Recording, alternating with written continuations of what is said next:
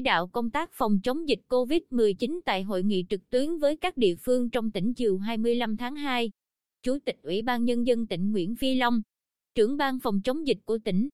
đặc biệt nhấn mạnh yêu cầu bình tĩnh nhưng không chủ quan, quyết liệt nhưng không nóng vội, từng bước khôi phục các hoạt động về trạng thái bình thường.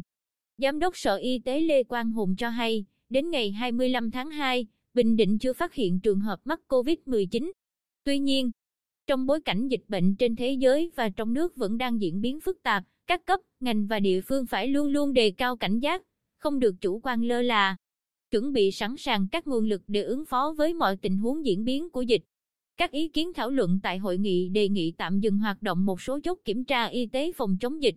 cho học sinh sinh viên trở lại học tập từ ngày 1 tháng 3, tổ chức an toàn hoạt động văn hóa thể thao, sự kiện tập trung đông người.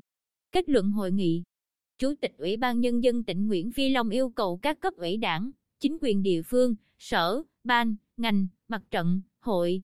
đoàn thể tiếp tục tập trung thực hiện nghiêm các chỉ đạo về phòng chống dịch COVID-19 của Trung ương và của tỉnh, sẵn sàng lực lượng, phương tiện đáp ứng các tình huống phòng chống dịch khi có tình huống khẩn cấp. Các cấp, ngành, đơn vị thực hiện nghiêm yêu cầu 5K của Bộ Y tế, nhất là đeo khẩu trang bắt buộc khi ra khỏi nhà, khai báo y tế đầy đủ, trung thực, không tụ tập đông người, kiên quyết xử lý nghiêm vi phạm, cùng với việc kiểm soát chặt chẽ, đảm bảo an toàn phòng, chống dịch, cần đẩy mạnh tạo điều kiện cho doanh nghiệp hoạt động sản xuất kinh doanh nhằm thực hiện mục tiêu kép được chính phủ. Thủ tướng Chính phủ chỉ đạo, Chủ tịch Ủy ban Nhân dân tỉnh lưu ý, với các kiến nghị,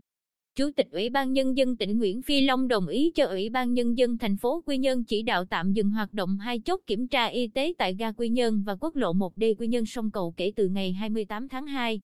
Cho phép bảo tàng Quang Trung hoạt động trở lại từ ngày 27 tháng 2. Đồng ý cho phép học sinh, sinh viên và học viên các cơ sở giáo dục và giáo dục nghề nghiệp đi học lại từ ngày 1 tháng 3. Thủ trưởng các cơ sở giáo dục, giáo dục nghề nghiệp, kể cả trường đại học cao đẳng của Trung ương đóng trên địa bàn tỉnh, có trách nhiệm thông báo cho tất cả học sinh, sinh viên và học viên trở về từ vùng và địa phương có dịch hoặc từng di chuyển đến vùng và địa phương có dịch phải thực hiện khai báo y tế đầy đủ, trung thực để được theo dõi sức khỏe. Thực hiện kiểm tra sức khỏe trường hợp có các yếu tố nguy cơ, triển khai hoạt động khai báo y tế trực tuyến hàng ngày cho toàn thể học sinh, sinh viên, học viên và giáo viên, giảng viên, nhân viên của nhà trường. Về việc tổ chức các sự kiện có tập trung đông người, giao Chủ tịch Ủy ban Nhân dân các huyện, thị xã, thành phố quyết định và phải đảm bảo đầy đủ các biện pháp phòng chống dịch theo quy định và hướng dẫn của cơ quan y tế. Tại hội nghị, Chủ tịch Ủy ban Nhân dân tỉnh Nguyễn Phi Long đánh giá cao, biểu dương ngành y tế, lực lượng công an, quân đội, sở, ban, ngành và địa phương đã tích cực, kịp thời thực hiện nhiều biện pháp mạnh mẽ quyết liệt để phòng chống dịch COVID-19, đảm bảo cho nhân dân đón Tết Nguyên đáng vui tươi, an toàn. Đặc biệt, thay mặt lãnh đạo tỉnh và nhân dân trong tỉnh,